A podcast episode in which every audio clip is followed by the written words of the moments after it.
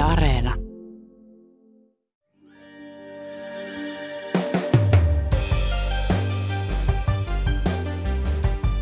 Kuka on lapsi? Mikä on seksuaalirikos? Esimerkiksi tällaisia kysymyksiä seksuaaliterapeutti Tiina Alakärppä pohtii asiakkaidensa, eli ulkomaalaistaustaisten seksuaalirikollisten kanssa. Kun katsoo seksuaalirikostilastoja, tämä ryhmä korostuu. Minkälaista tietoa, työkaluja, osaamista meillä pitäisi olla, että meidän rikostilastot ei vaikka näyttäisi siltä, kun ne näyttää. Uutispodcastissa Alakärppä kertoo, millaisia erityispiirteitä ulkomaalaistaustaisten seksuaalirikollisuudesta löytyy ja millaista hänen työnsä terapeuttina on. Tänään on maanantai, 3. lokakuuta. Kuuntelet uutispodcastia. Minä olen Reetta Rönkä.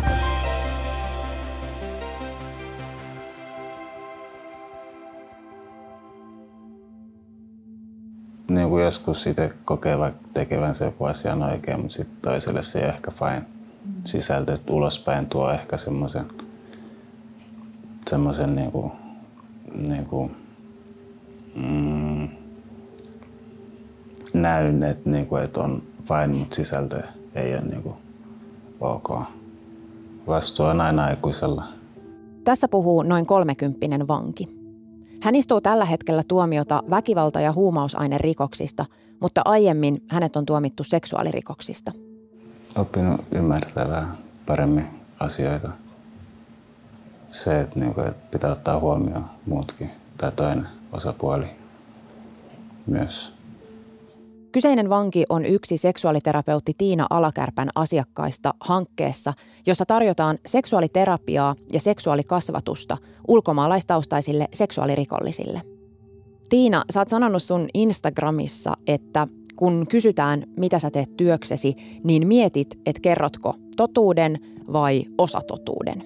Miksi? Ihmiset voi reagoida hyvin erillä tavalla. On työhön ja musta tuntuu, että mä oon ehkä kohdannut varmaan kaikenlaista siitä väliltä, että jos sanoo, että mitä tekee työkseen, niin sit voi tulla kommentti vaikka, että ihan turhaa, että, että pitäisi hyvin rumiakin asioita, että mitä tälle kohderyhmälle pitäisi pitäisi tehdä. Mutta osa voi olla sitten, että onpa, onpa kiinnostavaa tai onpa tärkeää ja kaikkea oikeastaan siltä väliltä.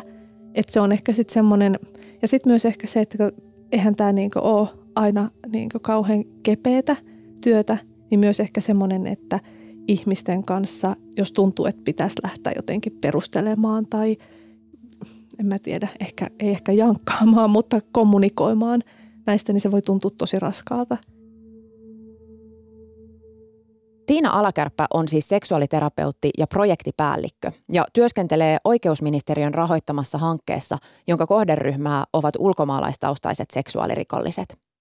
Tämän hankkeen tavoitteena on kehittää menetelmiä rikosten uusimisen ehkäisyyn, siis että rikoksia ei enää tehtäisi. Seksuaaliterapian ja kasvatuksen lisäksi hankkeessa tarjotaan palveluohjausta.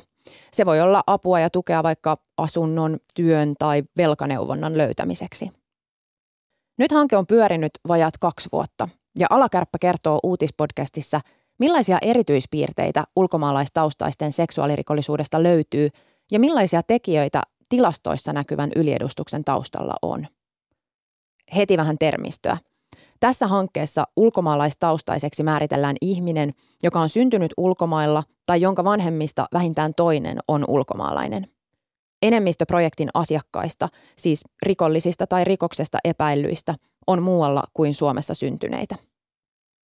Alakärpän mukaan tämän porukan kanssa työskentely aloitetaan tosi rajulta takamatkalta, jos siis vertaa seksuaalirikollisiin ilman ulkomaalaistaustaisen etuliitettä. Eli se, mistä sä lähdet vaikka, jos puhutaan kanta suomalainen seksuaalirikoksiin syyllistynyt, niin mistä pisteestä sä pääset vaikka hänen kanssaan kuntoutusta tekemään – niin se voi olla tämän kohderyhmän kanssa sun pitää tehdä pohjatyötä aika paljon enemmän. Voi olla, että tulkki pitää olla, niin kuin usein tarvii tulkin paikalle. Ja tulkin kanssa taas voi tulla omia haasteita. Voi olla onnistumisia, mutta sitten myös haastavia hetkiä. Tulkillekaan ei välttämättä ole helppoja tilanteita lähteä, lähteä niin tulkkaamaan yksityiskohtaisesti, vaikka että mitä on, mitä on tota elämässä tapahtunut. Eli ihan tämmöiset, sanoisin, että se on resurssit. Resurssit on iso iso asia. Ja sitten myös se, että meillä ei ole tietoa, että mikä porukka tämä on.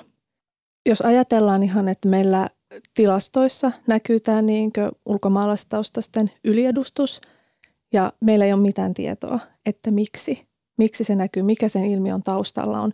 Ja Suomessa ei ole ollut ketään tahoa, joka tähän on niin tämmöisessä niin laajemmassa mittakaavassa paneutunut. Syy, syy voi olla se, että on aika tulenarka aihe. Se voi olla myös, että ei, ei haluta. Se on vähän semmoinen, niin kuin, että se voi, voidaan pelätä, pelätä leimautumista. Mutta totta kai, jos me ajatellaan, että meillä on tämmöinen tilasto, niin totta kai sitä on tärkeää tietää, että miksi näin on. Eli se on ihan se, että minkä takia tämmöinen hanke on, että tähän halutaan paneutua ja halutaan tietää. Ja toki jos ajatellaan, että lopulta meidän työ on kuitenkin lasten ja myös aikuisten suojelua, eli lopulta tullaan siihen, että uhreja meidän on tärkeää suojella meidän, meidän kansalaisia, meidän ihmisiä täällä. Kuvaile ihan niin kuin mahdollisimman tavallaan konkreettisesti sitä, että, että millaista se sun työ on. Mainitsit jo, että voi on tulkkia, se on terapiasuhdessa, tap, sä, oletan sä tapaat niitä sun asiakkaita. Mi, mitä se, mitä se niin kuin on, se, se terapiatyö heidän kanssaan? Meillähän on asiakkaita ihan ympäri Suomen, jos lähdetään ihan siitä. Osa istuu tällä hetkellä suljetussa laitoksessa, osa on avolaitoksessa, osa voi olla – ehdonalaisen vapauden valvonnassa, osa voi suorittaa yhdyskuntapalvelua tai osa voi olla ihan siviilissä, eli että heillä on kaikki tuomiot ja kaikki taustalla. Ja jo tämä kertoo, että me tehdään töitä, ja mäkin teen töitä hyvin niin kuin, tässäkin mielessä erilaisen porukan kanssa. Pääkaupunkiseudulla me pyritään ja pystytään tekemään kasvotusten työtä sekä vankiloissa tai sitten meidän toimistossa, mutta sitten muualle Suomeen, niin mä teen terapiatyötä etänä – Hanke pyörii tällä hetkellä kuudessa vankilassa eri puolilla Suomea. Asiakkaina on noin 60 miestä, ikähaarukka 18-vuotiaasta aina 60-vuotiaaseen. Koulutustausta on monella olematon, voisi sanoa näin. Luku- ja kirjoitustaidottomuutta on paljon. He tulee ympäri maailmaa, voisi sanoa, Euroopasta, Lähi-idästä, Aasiasta, Afrikasta, Saharan pohjoispuolelta ja eteläpuolelta – Mä laskin tuossa aamulla, että meillä on 21 eri maasta on asiakkaita, eli siinä mielessä paljon, paljon porukkaa, mutta lähi meillä painottuu kyllä. Alle 10 vuotta on monet ollut Suomessa. Kotoutumisaikana on rikos tehty, eli muutamina ensimmäisenä vuosina, kun on Suomeen tultu. No millaisia ne on ne rikokset, mitä he esimerkiksi on tehnyt tai mitä heillä on taustalla? Voisi sanoa, että lähes kaikilla on raiskausrikos. Että se on semmoinen ää, niin rais, raiskausrikos ja raiskaus niin tämmöisenä, en tiedä voiko sanoa teemana tai ilmiönä, että se on se, minkä kanssa me ollaan kyllä ihan päivittäin tekemisissä, mutta toki meillä on paljon asiakkaita, joilla on paljon muutakin rikollisuutta. Historiassa tai samaan aikaan sitten istuu vankilassa, että siellä on, voi olla ehkä huumausainerikollisuus ja sitten väkivalta rikollisuus näkyy myös. Ja uhrina aika usein on semmoisia 13, 14, 15-vuotiaita, Toki on sitten myös aikuisia eksiä puolisoita, mutta tämmöinen niin teini-ikä myös meillä kyllä painottuu. Tässä kohtaa on hyvä huomata, että kun alakärppä puhuu raiskausrikoksista, hän ei puhu rikosnimikkeestä, vaan siitä, mitä asiakas tai luvalla asianajaja tai joku muu taho on kertonut teosta ja tuomiosta. Alakärppä tai hänen kollegansa eivät nimittäin ole viranomaisia, joilla olisi pääsy asiakkaan tietoihin. Tilastoissa ulkomaalaistaustaiset, ulkomailla syntyneet tai maahanmuuttajat, nämä termit vähän vaihtelee eri tilastoissa, korostuvat. Esimerkiksi valtioneuvoston selvityksessä raiskausrikoksista epäillyistä 27 prosenttia oli ulkomailla syntyneitä. Me tiedetään ne tilastot, me tiedetään ulkomaalaistaustaisten yliedustus seksuaalirikoksissa. Niin miten sä ajattelet nyt tämän sun kokemuksen, työkokemuksen valossa, että mitä tekijöitä sen yliedustuksen taustalla on? Tämä on tosiaan semmoinen, mitä, mitä ollaan pohdittu ja nyt kun meillä on semmoinen noin 60 asiakasta, niin se on myös semmoinen, me ollaan saatu vähän sitä niin kuvaa siitä, jos ajatellaan aivan kaikkia 60, niin kuin, että mikä on semmoinen kaikkia yhdistävä tekijä, niin on ihan semmoinen niin kaoottinen elämä, mikä siellä taustalla on. Voi olla, että ei ole asuntoa, ei ole toimeentuloa, on mahdotonta lähes mahdotonta saada töitä, vaikka sen luku- ja kirjoitustaidottomuuden vuoksi. Ei ole tietoja, ei ole koulutustaustaa, ei ole ollut minkäänlaista niin puhekulttuuria seksuaalisuuteen liittyen. Kaikki seksiin liittyvä on opittu pornon kautta.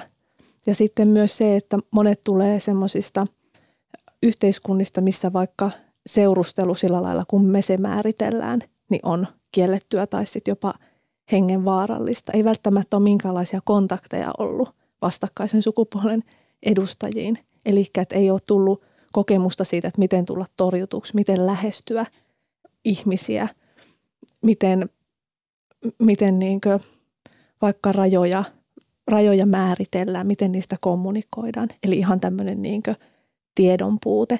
Ja sitten mikä yhdistää myös, jos ajatellaan tätä koko porukkaa, niin on se traumatausta. Monilla on hyvin monenlaista traumataustaa.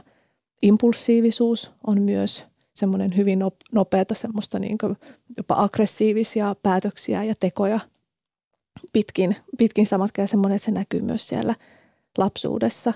Ja sitten mikä yhdistää myös, niin on tämmöinen niin kunniaan liittyvä ajattelu. Kunniallinen mies, minkälainen on kunniallinen nainen. Ja sitten jos siinä tulee jotain säröjä, niin sitten ajatellaan, että se pitää niin kor, niin korjata nopeasti. Eli tämmöinen niin kunnia-ajattelu meillä kyllä näkyy. Alakärpän mukaan nuoremmissa on myös nähtävissä selkeitä eroja vanhempiin verrattuna. Sitten meillä on näitä 18-29-vuotiaita, jotka on tullut yksin Suomeen. Aika monet on tullut silloin 2015 tai siinä niin lähivuosina. Se rikos on tehty aika nopeasti. Siellä on hyvin paljon tämmöistä rikollisen elämäntavan ihailua, elämyshakuisuutta, bileitä, naisia tai jopa tyttöjä, huumeita, halutaan nopeasti rikastua. Ja sitten myös semmoinen elän hetkessä mentaliteetti. Ja ei ehkä sillä lailla hyvässä mielessä, miten meillä ehkä tulisi mieleen, vaan nimenomaan se, että he tietää, että he elää tosi riskialtista elämää. Ja sen takia ajatellaan, että nyt pitää elää hetkessä, että mä voin jäädä kiinni milloin vaan. Mä elän kuin viimeistä hetkeä ja viimeistä päivää. Ja tätä myös vahvistaa se, että monet on hyvin tietoisia, että karkotus voi tulla milloin vaan. Ei ole semmoista tulevaisuuden näkyvää. Eli vähän semmoista hälläväliä, nyt piletetään, nyt, nyt niin eletään lujaa. Tämä on semmoinen, mikä näkyy, näkyy näillä tota, nuorilla. Ja heillä on hyvin paljon vaikeuksia muodostaa semmoisia intiimejä ja intiimejä kunnioittavia suhteita oman ikäisten tai täysikäisten kanssa. Eli sitten kun he on siellä kaduilla – kaduilla siellä on huumeita, bileitä, niin siellä on useasti myös 15-vuotiaita. Eli jotenkin, että he, se on niin kuin, että he liikkuu samassa porukassa. Ja osa on myös ihan suoraan sanonut sen, että 15 tai 14-15-vuotiaat ihan jo sen takia, että heidän kanssa niin se kommunikointi on helpompaa. Siellä ei välttämättä tule ihan samalla tavalla torjutuksi ja sun ei tarvitse niin paljon poh- tai niin puhua vaikka rajoista tai mitä saa tehdä, kuin sitten aikuisten kanssa pitäisi. Eli se on niin, niin sanotusti helppo, helppo porukka lähestyä ja myös nämä nuoret henkilöt saattaa lähestyä heitä vaikka alkoholin ja tupakan toivosta. Eli siinä mielessä, että he on siellä porukassa. Ja sitten jos ajatellaan, että siellä on huumeet, bileet, ei ole tietoa, ei ole mitään kokemuksia, niin siinä on aika lailla se ehkä palapeli valmis. Alakärppä sanoo, että vanhemmillakin, siis yli kolmekymppisillä, on nuoria uhreja, mutta heillä uhrit ovat myös useammin eksiä tai puolisoita. Mitä iäkkäämmäksi mennään tämän meidän kohderyhmän kanssa, niin tämmöinen kunnia-ajattelu on tosi tiukassa, koska he on suurimman osa elämästään ehkä asunut yhteiskunnassa, jossa tämmöinen kunnia, kunniallinen mies, maskulin, jopa ehkä militarinen maskuliinisuus, että se on niin se, se niin ihanne. Ja sitten naisella on ehkä se oma, oma ihanteensa. Ja sitten taas yli 40-vuotiaat, niin siellä on aika paljon leskejä eronneita, yksin Suomessa asuvia iäkkäämpiä miehiä ja heillä on myös tämä kunnia. Hankkeessa on myös mukana joidenkin asiakkaiden läheisiä, siis perhettä ja puolisoita. Myös heille tarjotaan seksuaalikasvatusta ja apua arjen palveluiden löytämiseen, mutta terapian puolella on alakärpän mukaan kyse enemmän lyhytkestoisesta kriisityöstä kuin pitkistä terapiasuhteista. Alakärppä ei aikaisemmin ole työskennellyt rikosseuraamusalalla, eikä siis valtaväestöön kuuluvien seksuaalirikollisten kanssa. Silti hänellä on ajatusta siitä, millaisia eroja rikollisuuden taustalla olevissa tekijöissä on.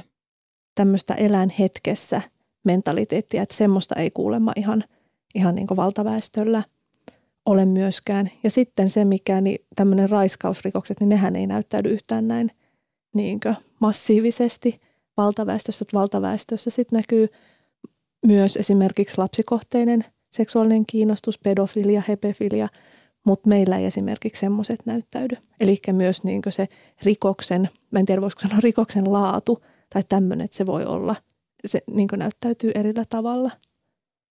Joo. Ja mä sanoisin, että, tämä, niin kuin, että kaikki tämmöinen impulsiivisuus ja impulsiivisuus ja tämmöinen raiskaus ja nämä, niin tämä kunnia, että kuka saa tehdä mitäkin ja lähtikö mulla nyt tämä miehisyys ja arvokkuus ja mitä nyt kotimaassa sanotaan ja tämmöiset. Semmoista keskustelua mä luulen, että ei niin valtaväestön kanssa ainakaan näin isossa määrin käydä. Sä puhut ajatusvääristymistä, joita sun terapia-asiakkailla voi olla. Kerro niistä, mitä ne ovat? Ne on semmoisia, mihin, mihin me pyritään, tai mitä me pyritään vähän niin kuin tutkim, etsimään ja tutkimaan yhdessä asiakkaan kanssa, mutta myös sitten ää, pohtimaan myös niin asiakastapausten ulkopuolella, koska ne on nimenomaan niitä, mihin on myös tärkeä tarttua. Se tarkoit, ne on, siis tarkoittaa sitä, että millä perusteella henkilö vaikka kieltää rikoksensa kokonaan tai osan siitä tai vähättelee sitä, vähättelee esimerkiksi uhrille aiheutuneita niin haittoja. Eli mikä se on se, millä hän perustelee itselleensä sen. Ja niitähän on paljon, on paljon semmoisia, mitä, mitä varmasti ihan niin taustasta riippumatta – tulee vastaan. Hän ei huutanut, hän ei, hän ei juossut pakoon, hän ei sanonut, hän ei riuhtonut, hän ei mennyt heti ilmoittamaan poliisille asiasta. Hän sanoi, että hän halus, haluaa seksiä, hän lähestyi minua. Eli hyvin tämmöisiä, niin kuin, että millä perusteella vähän niin kuin sitä, että ettei ainakaan mitään niin kamalaa olisi tapahtunut kuin olisi tai on tapahtunut. Mä, mä oon miettinyt sitä, että, että ylipäätänsä hän seksuaalirikoksiin syyllistyneiden joukossa on hyvin yleistä, että he kieltää sen tekonsa ihan vaikka häpeän ja syyllisyyden vuoksi.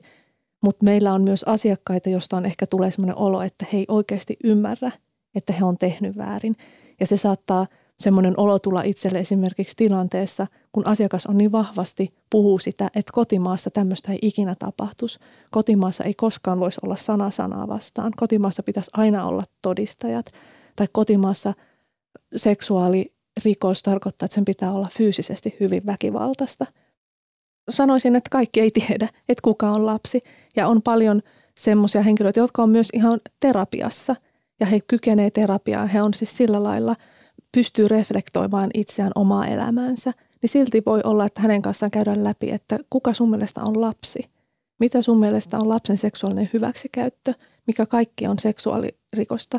Ja sieltä huomaa sen, että aika monilla on, ei ole ymmärrystä siitä, että vaikka nuori näyttää fyysiseltä olemukseltaan niin vanhemmalta, niin se henkinen kehitys on silti, onko se vaikka sitten 15-vuotias tai 14-13-vuotias.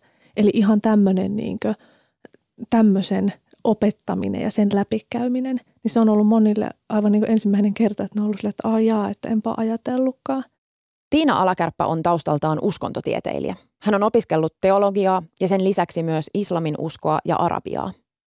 Mitä sä niin ajattelet, mikä se uskonnon rooli sun työssä on? Mä sanoisin, että osan kanssa on aika iso, jos ei jopa niin tosi vahva. Jos henkilö itse tuo sitä esille ja hän on niin uskonnollinen ja munkin silmiin hän niin näyttäytyy tosi uskonnollisena. Ja tämmöisellä henkilöillä se uskonto voi olla se, mistä haetaan lohtua, mistä sä saat tiedon, opin, turvan. Se uskonto kertoo sulle, minkä takia sä olet täällä, minkä takia sä ehkä oot täällä vankilassa, mihin sä oot menossa, mitä tapahtuu kuoleman jälkeen. Se on niin se elämän raamit. Eli siinä mielessä moni, on monia asiakkaita, jonka kanssa sitä ei voi millään tavalla sivuuttaa. Ja sitten jos ajatellaan, että toki uskonnosta se myös helpottaa osa, tai no en mä tiedä ehkä helpottaa, mutta se tuo myös hyviä asioita siihen niin vaikka terapiatyöhön. Se voi tuoda lohtua. Se voi vähän niin kuin mielen rauhaa tuoda vaikka henkilö, joka on siellä pienessä sellissä vankilassa. Se voi tuoda vaikka rukoilun kautta semmoista turvaa, mutta sitten se voi tuoda myös aika paljon haasteita. Esimerkiksi asiakas voisi sanoa, että, että jos kysytään vaikka, että, tai puhutaan siitä, että minkä takia sä olet vankilassa, niin asiakas voi perustella sen niin, että tämä on Jumalan rangaistus siitä, että mä en ollut tarpeeksi uskonnollinen – tai että mitä sä ajattelet, että onko, ihmi, että onko ok olla väkivaltainen, niin perustelu voi olla, että uskonnossakin py, pyhät miehet on, on niin ollut välillä väkivaltaiset, se on ihan normaalia. Tai sitten, että liikaa jotenkin semmoisen rukoiluvoimaan tuudittaudutaan. Aika iso osa meidän asiakkaista tulee valtioista, jossa islam on pääuskontona. On se sitten heidän uskonnollinen niin vakaumuksensa, mitä vaan, mutta toki se näkyy heidän ajatuksissa, heidän arvoissa ja myös siinä, että, että osa saattaa niin tietää, että tämä on syntiä, mä en saisi näin tehdä, mutta silti mä tätä teen – miksi mä oon näin huono ihminen, Jumala on hylännyt mut. Eli voi tulla myös tämmöistä kamppailua ja se näkyy myös niin vastaanotolla. Keille just seksuaaliterapiasta on hyötyä? He hyötyy, jotka kykenee hyvään itsereflektioon.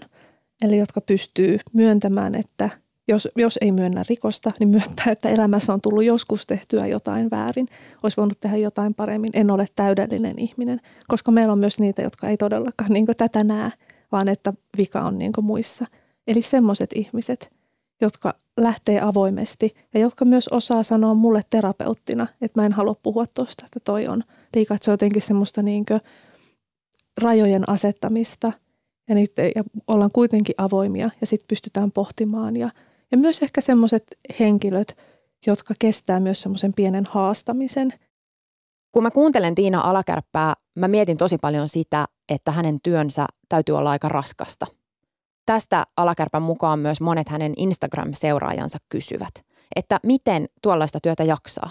Erityisesti niin asiakastyö on semmoista, mistä se niin raskaus tulee. Siellä voi olla man, hyvin manipulatiivista käytöstä, pitää olla tosi tarkkana siitä, että muut ei lähtisi niin vaikuttaa siihen omiin päätöksiin ja omiin rajoihin. Ja sitten tietenkin ei nämä teemat ole ihan semmoisia arkipäiväisiä, että jos mennään vaikka asiakkaan historian taustaan tai rikokseen, niin että kyllähän sieltä kuulee, kuulee kaikenlaista. Onko sinulla tullut ikinä sellaista tilannetta, että joku asiakas tai joku asiakkuus tai jonkun asiakkaan tekemä rikos on ollut jotenkin niin kuin, vähän niin kuin ylitsepääsemätön tai sellainen, että siihen ei ammattimaisesti pysty sitä terapiasuhdetta muodostamaan? Joo, on ehkä ollut, ei ole ehkä mennyt siihen niin pitkälle, että ei pysty terapiasuhdetta muodostamaan – mutta semmoinen, että sitä on pitänyt ehkä jollain tavalla käsitellä ehkä enemmän kuin sitten, kuin sitten niin kuin muiden kanssa. Joo. Ja ne on ehkä ollut sitten semmoisia, jos on uhri ollut vaikka tosi nuori. Ja sitten mä huomaan sen, että kun meillä on näitä läheisiä myös, että jos se läheinen kertoo, että mitä on tapahtunut, ja sitten huomaa, että se toinen kertoo vähän niin kuin erilaista tarinaa – Mitä sun näkemykseen Suomessa pitäisi tai voisi tehdä ulkomaalaistaustaisten seksuaalirikosten ehkäisemiseksi?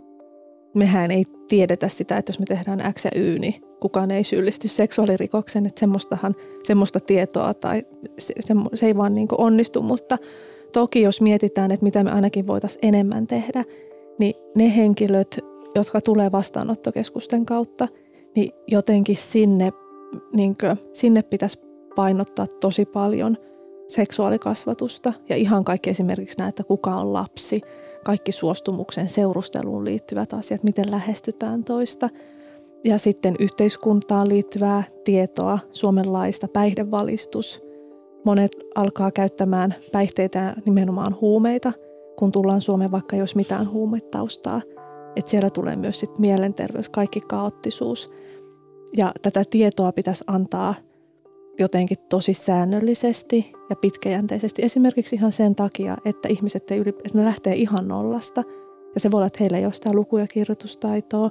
Ja sitten voi olla, että elämän sen hetkinen kaoottisuus ja myös ne traumataustat voi tehdä sen, että se, heidän keho on aikamoisessa hälytystilassa. Ja myös semmoisen uuden tiedon omaksuminen ja muistaminen voi olla hyvin vaikeaa. Ja tiedon lisäksi totta kai he tarvitsevat tosi paljon keskusteluapua – seksuaaliterapia on tosi hyvä siihen, mutta ihan myös semmoinen niin traumaterapia pitäisi olla hyvin monille. Haasteenahan meillä, tai niin kuin miettii tätä, on se, että kaikki meidänkään asiakkaathan ei tule vastaanottokeskusten kautta Suomeen, tulla esimerkiksi työn tai rakkauden perässä.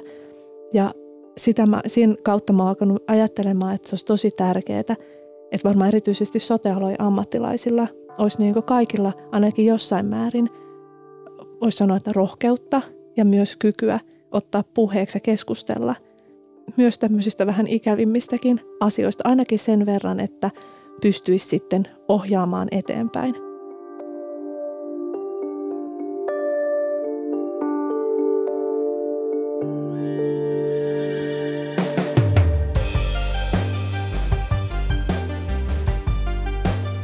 Kiitos kun kuuntelit uutispodcastia.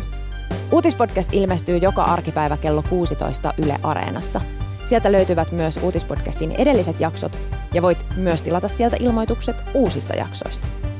Palautetta voi laittaa sähköpostilla uutispodcast at yle.fi ja muut löydät sosiaalisesta mediasta at Reetta Ronko. Tämän jakson äänistää leikkauksesta vastasi Sami Lindfors. Uutispodcastissa me syvennymme siihen, mikä on tärkeää juuri nyt. Moi moi!